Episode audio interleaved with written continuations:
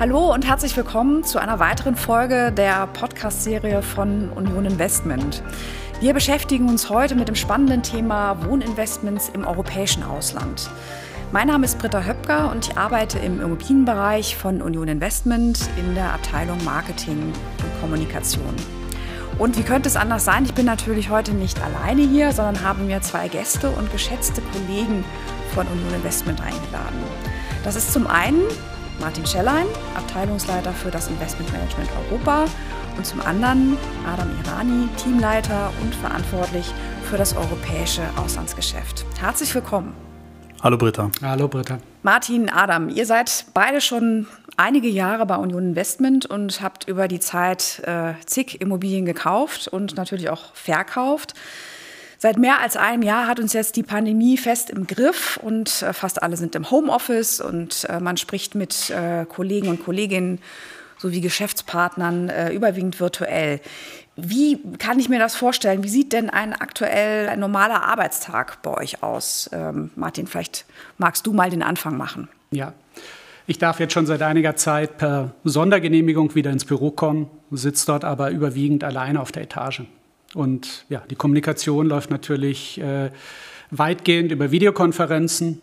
Und da hat man über die Zeit schon interessante Erfahrungen gemacht. Also man hat die privaten Lebensumstände der Kollegen besser kennengelernt, hat äh, Familienmitglieder getroffen. Dann gab es die Phase im zweiten Lockdown der interessanten Frisuren. Und später wurden dann die eigenen vier Wände durch virtuelle Bildschirmhintergründe ersetzt. Also ähm, ich werde das nie vergessen, aber ich freue mich auch darauf, die Kollegen bald mal wieder persönlich zu treffen. Ja, absolut.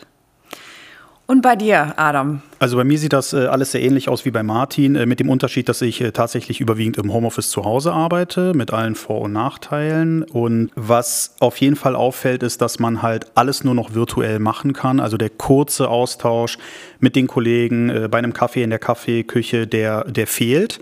Ähm, für alle möglichen Themen wird dann umgehend eine Videokonferenz eingestellt oder man macht halt alles gleich in einem offiziellen Telefonat. Äh, das sind Sachen, äh, bei denen ich mich dann auch freue, wenn, äh, wenn man wieder live äh, mit den Kollegen dann interagieren kann.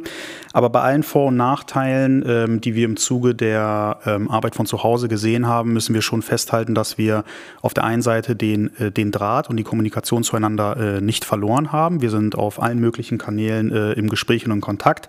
Das ist auf jeden Fall ähm, sehr wichtig. Ähm, und ähm, dass wir auch aufgrund der äh, modernen technischen Möglichkeiten ähm, normal arbeiten konnten von zu Hause aus und vor allem, dass wir transaktionsfähig geblieben sind, was für unser Geschäftsmodell natürlich elementar ist. Eine besondere Herausforderung waren natürlich Dienstreisen ins Ausland zur Besichtigung ja. von Immobilien immer noch unabdingbar, obwohl sie seltener geworden sind. Und äh, die Reisebeschränkungen haben uns natürlich sehr stark beschäftigt. Wir mussten uns äh, an die Hamburger Quarantäneverordnung halten. Wir mussten auch internationale Regularien in den Zielländern berücksichtigen. Und äh, ja, das hat einiges an Logistik erforderlich gemacht und unzählige Corona-Tests. Oh, das glaube ich. Aber wir hoffen darauf, dass es demnächst wieder, dass wir uns demnächst wieder freier bewegen können. Man kennt Union Investments äh, als großen Investor in Büros, Hotels und Shoppingcenter. Gar keine Frage. In den letzten Wochen und Monaten vermelden wir aber auch immer mal wieder den Ankauf von Wohninvestments. Darum geht es ja jetzt auch heute.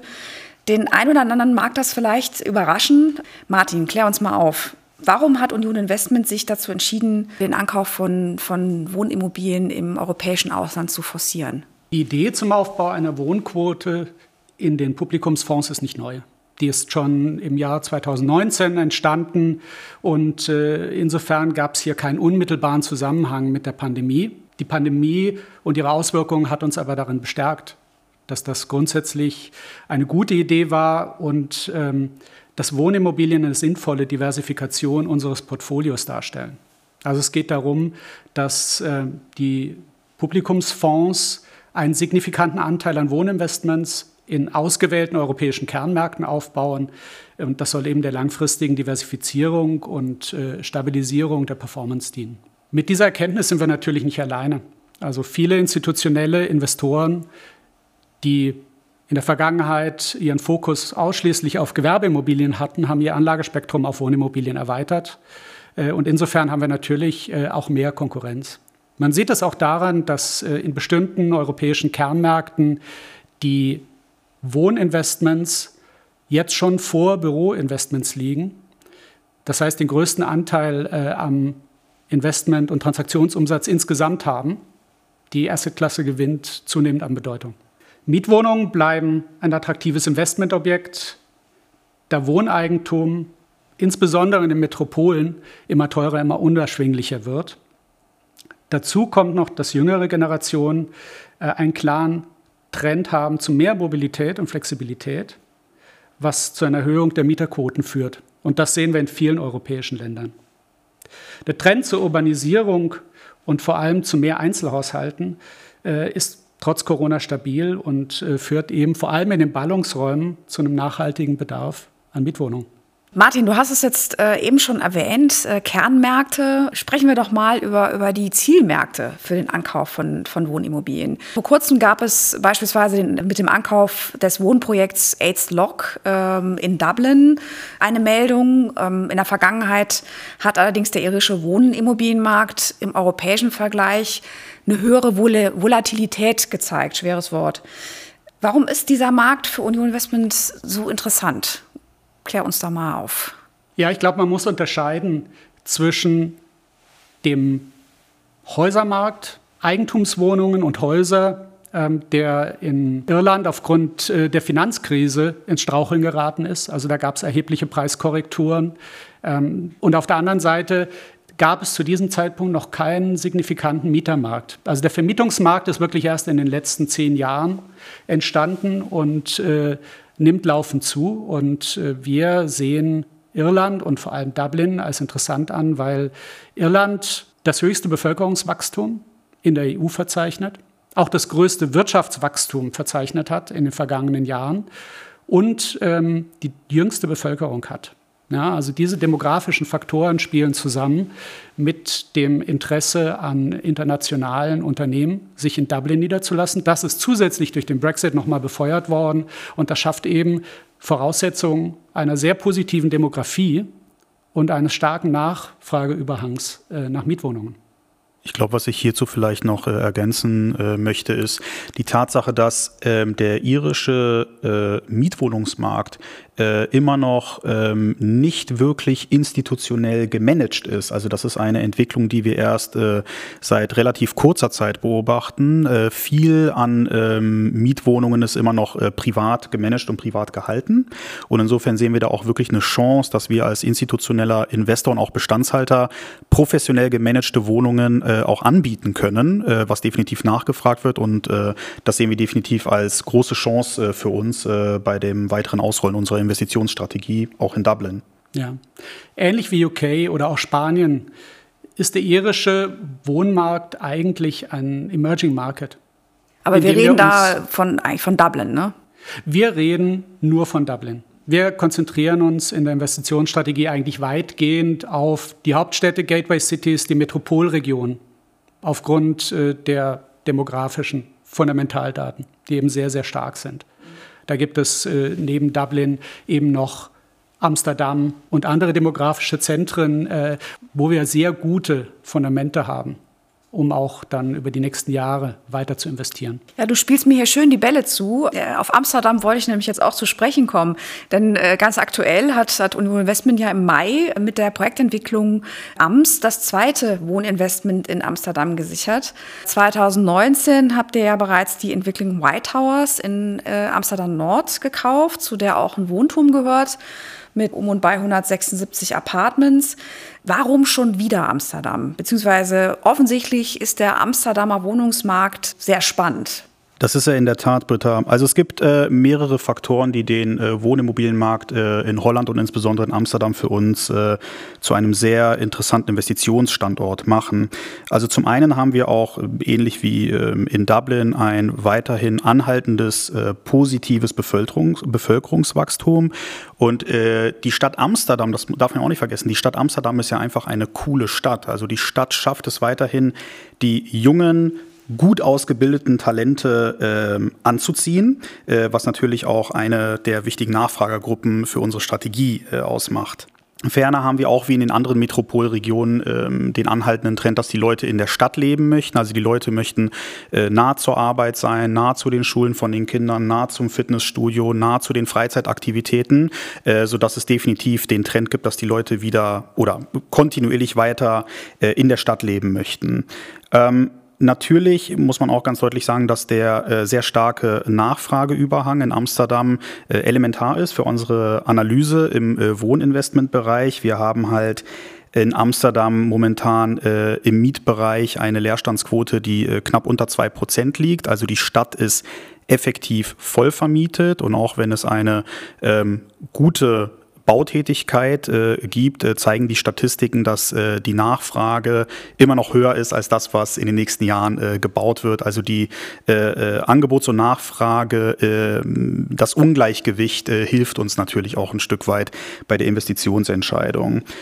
Was auch interessant ist, und wir werden auch im Laufe des Gesprächs noch auf die Unterschiede in den jeweiligen Märkten zu sprechen kommen, ist, dass ähm, wir in Holland eine Besonderheit haben mit dem sogenannten äh, Mid-Market-Sektor. Das sind äh, mietpreisgebundene Wohnungen die sich preislich allerdings befinden zwischen dem äh, ja, klassischen sozialen Wohnungsbau und dem kompletten freien Miet, äh, Mietmarkt. Ähm, das heißt, man hat hier als Investor eine sehr, sehr starke Planungssicherheit. Man weiß genau, äh, was das Mietniveau ist. Äh, die Mieten sind äh, trotzdem genauso indexiert äh, wie im freien Sektor und das hilft uns natürlich in, der, in unserer Analyse und hat natürlich auch einen positiven Impact auf, die, auf unsere Netto-Rendite-Betrachtungen. Ja, die Mieten werden auch über die Bauphase indexiert. Das ist für uns natürlich wichtig. Das heißt, wir können auch für Projekte die Zielmieten genau festlegen und äh, es gibt Wartelisten von Wohnungsanwärtern, die diese sogenannten Mitsegment-Wohnungen äh, beziehen wollen.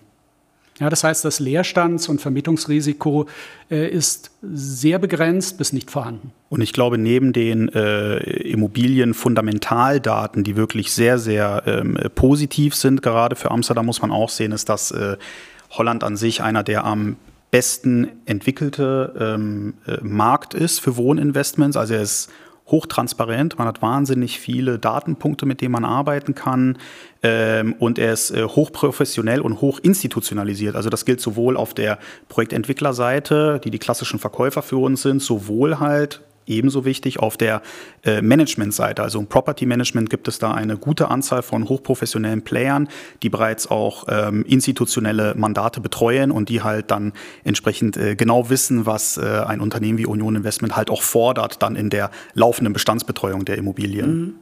Also äh, nur Pluspunkte. Ein sehr attraktiver Markt nehme ich mit. Also Niederlande, Irland, auch in Finnland haben wir vor nicht allzu langer Zeit äh, ein Wohninvestment ähm, erworben. Bleiben wir noch einen Moment bei den Zielmärkten. Warum gerade diese Länder? Wir können jetzt jeden Zielmarkt durchgehen, aber ähm, gib uns doch vielleicht mal so ein, was habt ihr sonst noch so im Auge? Gib uns doch mal so einen, so einen kurzen äh, Ausblick, Martin, was da vielleicht noch auf der Liste steht.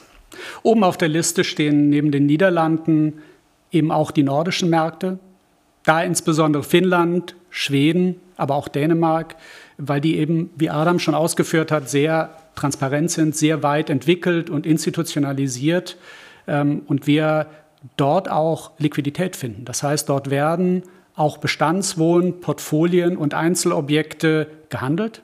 Man ist nicht alleine darauf angewiesen, Projektentwicklungen zu erwerben, so wie das in vielen dieser Emerging Markets der Fall ist also beispielsweise in Spanien oder in Großbritannien, die wir uns auch anschauen, wo die Klasse Mietwohnungsbau oder Build to Rent, wie es in Großbritannien heißt, eben auch eine relativ junge Assetklasse darstellt im Wesentlichen sprechen wir über Entwicklungsmaßnahmen und Neubauprojekte dort. Ja, ich meine, um mal allgemein zum Thema Wohnen zu kommen, wir wissen alle, dass es, Wohnen ist, eine, ist sehr persönlich. Ansprüche an das eigene Zuhause sind sehr individuell. Da würde mich jetzt mal interessieren, habt ihr denn bei der europäischen Markt Bearbeitung da unterschiedliche Erfahrungen gemacht. Ähm, also wie muss ich mir das vorstellen? Möchte zum Beispiel der, der Spanier, möchte der den Pool im Garten haben und der Finne äh, die Sauna im Haus oder ähm, ist das europäisch gesehen eher deckungsgleich? In der Tat ist es so, dass die meisten Wohnprojekte auch für mittlere Einkommensschichten in Spanien einen Pool beinhalten. Ja? Genauso äh, hat unser Hochhausprojekt Hyperion in Helsinki verfügt über vier Gemeinschaftssaunen, zwei Dachterrassen und da lag ich ja gar nicht so falsch. Events, ja. ja, also ich glaube, es, zwei Dinge sind wichtig. Äh, einmal sind natürlich äh, die Bedürfnisse der Menschen und ihre Ansprüche an Mietwohnungen komplett unterschiedlich und sehr stark abhängig vom kulturellen Hintergrund. Ich glaube, für den Finnen ist es äh, wichtig, die Nähe zur Natur, zu Naherholungsgebieten, während in Holland beispielsweise die Menschen sehr mobil sind und teilweise über lange Distanzen zum Arbeitsplatz pendeln. Das heißt wiederum, dass für Holland Verkehrsinfrastruktur, ÖPNV, aber auch Anbindung an die wesentlichen Autobahnen eine größere Rolle spielen. Ja, und so muss man eben die kulturellen Hintergründe berücksichtigen und äh, man sollte nicht den Fehler machen, dass man sich in der Analyse von Wohninvestments äh, von eigenen Präferenzen leiten ja, lässt. Das kann ich mir die, vorstellen. Die mögen nichts zu tun haben mit dem, äh, was ähm, die Bedürfnisse und Wünsche der lokalen Mieterklientel sind. Was wir natürlich auch gelernt haben, ist, dass die äh, Wohnungen, also das Produkt Wohnungen in unterschiedlichen Märkten auch äh, komplett anders äh, angeboten wird und anders ausgestaltet ist. Also in äh, UK und Irland ist es beispielsweise äh, Marktstandard, dass die äh, Wohnungen komplett möbliert vermietet werden. Das heißt, ein Mieter kann per, wie man heute so schon sagt, per Plug and Play einziehen, muss eigentlich nur seine Anziehsachen mitnehmen und äh, kann direkt wohnen und muss halt auch nicht äh, selber äh, Geld investieren in die Wohnung, äh, die ihm auch nicht gehört. Während wir beispielsweise in Holland einen anderen Marktstandard haben, äh, wo Projektentwickler in der Regel ähm, die Wohnungen liefern ohne Bodenbelag. Äh, das ist äh, absolut normaler Marktstandard, dass der äh, Mieter dafür zuständig ist. und das sind natürlich dann die äh, kleinen Feinheiten, ähm, die, äh, auf die man achten muss. Und ähm, das war natürlich eine sehr steile Lernkurve für uns in den äh, letzten Monaten, eben genau diese Unterschiede zu lernen in Bezug auf die einzelnen Märkte. Ja, spannend. Also doch sehr unterschiedlich. Wir sprechen eben auch in den Niederlanden oder in den Nordics über Netto-Kaltmieten, während wir in Irland äh, Brutto-Warmmieten abrechnen. Das heißt, der Mieter zieht ein und schließt nur noch seine Internet-Flatrate separat ab. Services sind inklusive, ähm, da gibt es Concierge, da gibt es teilweise äh, Gemeinschaftsräume oder auch Coworking-Flächen. Ich weiß nicht, wie es euch geht, aber das würde ich mir hier auch wünschen. Irgendwo einziehen und dann kann es losgehen. Plug and Play, WLAN ist schon da. ja, es ist der individuellen Lebenssituation geschuldet und für Dublin eben auch der Tatsache, dass sich das Wohnangebot äh, auch zum guten Teil an Expats richtet, okay. die nur mhm. eine bestimmte Zeit in der Stadt verbringen oder zumindest erstmal in der Stadt Fuß fassen wollen, bevor sie sich Wohneigentum leisten, sich langfristig binden. Ihr habt es eben schon erwähnt, nicht ganz überraschend, lukrative Wohninvestments äh, sind heiß begehrt, gerade auch in den Zielmärkten, über die wir jetzt schon gesprochen haben. Meine Frage, haben da lokale Player nicht einen großen Vorteil, beziehungsweise die besseren Connections? Äh, wie kommt ihr an die Immobilien ran, Adam? Kannst du uns dazu was berichten. Absolut. Also ähm, man muss einmal äh, festhalten, dass wir natürlich äh, bestehende Geschäftsbeziehungen haben aufgrund unseres ähm, Portfolios, das wir im Bestand haben. Und somit haben wir Investmentzugang durch etablierte Kontakte, etablierte Netzwerke und etablierte ähm, Geschäftspartner, mit denen wir teilweise in den anderen Assetklassen, Büro, Hotel, Shopping äh, bereits erfolgreich Transaktionen abgewickelt haben. Und äh, wenn wir uns zum Beispiel anschauen, ähm, unsere letzten drei Wohntransaktionen, äh, da hatten wir mit allen Verkäufern in der Vergangenheit in anderen Assetklassen bereits ähm, Transaktionen abgewickelt. Äh, mit einem Verkäufer in Dublin, das war äh, eher indirekt, äh, weil äh, die ein Bürogebäude gebaut hatten, was sie erst an jemand anderen verkauft haben, aber dann haben wir es von dem ersten Eigentümer erworben, was uns aber wiederum ähm, eine große Konfidenz gegeben hat, was die ähm, Fähigkeit angeht, äh, die Qualitäten zu bauen, die wir halt auch suchen. Und ähm, was man auch festhalten muss, ist, dass wir uns in, so, in unserer Marktbearbeitung fokussieren wir uns natürlich auf die Hauptstädte oder auf die Metropolregionen. In denen haben wir europaweit in der Regel auch schon ein ähm, relativ gutes Exposure. Das heißt, ähm, wir haben dort Erfahrung und wir kennen die Städte und die Märkte, haben dort einen Track Record, der natürlich für unsere Geschäftspartner dann äh, auch wichtig ist und denen halt auch ähm, die Konfidenz gibt, äh, dass sie mit uns natürlich auch im Wohnbereich Transaktionen ähm, durchführen können. Und äh, zu guter Letzt glaube ich, ähm, darf man auch sagen, dass ähm, Union Investment an sich eine, eine starke Marke ist. Ähm, und das hilft uns natürlich in der Marktbearbeitung. Wir haben beispielsweise etablierte Kontakt- und Netzwerke mit allen großen Beratungs- und Maklerhäusern. Die haben in der Regel auch äh, über die letzten äh, zwei, drei Jahre auch ähm, spezialisierte Wohninvestment-Teams aufgebaut. Und dadurch, dass wir die Kontakte bereits zu denen haben, ist es dann natürlich auch ähm, relativ einfach, den Kontakt zu den Wohnteams dann herzustellen, die uns dann halt auch entsprechend als Kunde äh, betreuen können. Also ich würde sagen, ähm, ich denke nicht, dass lokale Player einen Vorteil per se haben. Und man muss auch festhalten, dass ähm, in der Regel äh, wir sehen, dass die Verkäufer, also die Entwickler der Produkte, die wir erwerben wollen, das sind in der Regel eher lokale, äh, verkaufen möchten sie das institutionelle Produkt dann aber auch gerne an äh, internationale Investoren wie eine Union Investment beispielsweise. Also ein, ein gutes Netzwerk, langjährige Erfahrung in den Märkten und die Marke, nicht ganz überraschend, ist eben dann auch am Ende des Tages äh, nicht ganz unwichtig. Wir haben jetzt, ich würde gerne ja. noch hinzufügen, dass es natürlich äh, so ist, dass wir über Jahrzehnte schon Erfahrung in den Gewerbeimmobilienmärkten der wesentlichen Städte gesammelt haben dass wir aber auch festgestellt haben, dass man für Wohninvestments viel tiefer einsteigen muss. Wir sprechen über ein größeres Spielfeld an Möglichkeiten und man muss eben auch Stadtteillagen, äh, man muss die Verkehrsinfrastruktur, man muss auch die Präferenzen der lokalen Mieterklientel besser verstehen und man muss insofern auch viel tiefer einsteigen, als wenn man jetzt beispielsweise eine langfristig vermietete Büroimmobilie im Stadtzentrum kauft. Also da haben wir auch äh, immer noch steile Lernkurven und äh, weiterhin äh, ist es erforderlich, dass wir eben reisen und uns intensiv, gerade in innerstädtischen Lagen. Wir haben jetzt schon einiges gelernt darüber, dass ähm, beim Thema Wohnen doch das eine oder andere anders läuft. Äh, es gibt kulturelle Unterschiede und auch beim Management von Wohnimmobilien ist ja, ähm, es ist doch sehr viel kleinteiliger, als das zum Beispiel bei Büroimmobilien der Fall ist. Wie ist das, Martin? Plant ihr das alles aus Hamburg herauszusteuern oder erfordert das nicht vielleicht doch eine äh, Bewirtschaftung vor Ort? Kannst du uns dazu was berichten schon? Ich glaube, es ist klar, dass die Bewirtschaftung von Wohnungsbeständen vor Ort erfolgen muss. Also die Nähe zum Objekt und zu den Mietern spielt eben die entscheidende Rolle, sowohl bei der laufenden Instandhaltung und Instandsetzung des Objektes als auch in der Mieterbetreuung. Und Union Investment erbringt ja schon seit längerem keine Property Management Dienstleistungen mehr. Also auch nicht im Gewerbesegment und auch nicht in unserem Heimatmarkt Deutschland. Insofern ist es für die Wohnstrategie und gerade die internationale Wohninvestmentstrategie auch schlüssig, dass wir uns dabei auf externe Dienstleister stützen, die in diesen Märkten auch vorhanden sind und die wir dann auf einer höheren Ebene mit einer definierten Strategie steuern.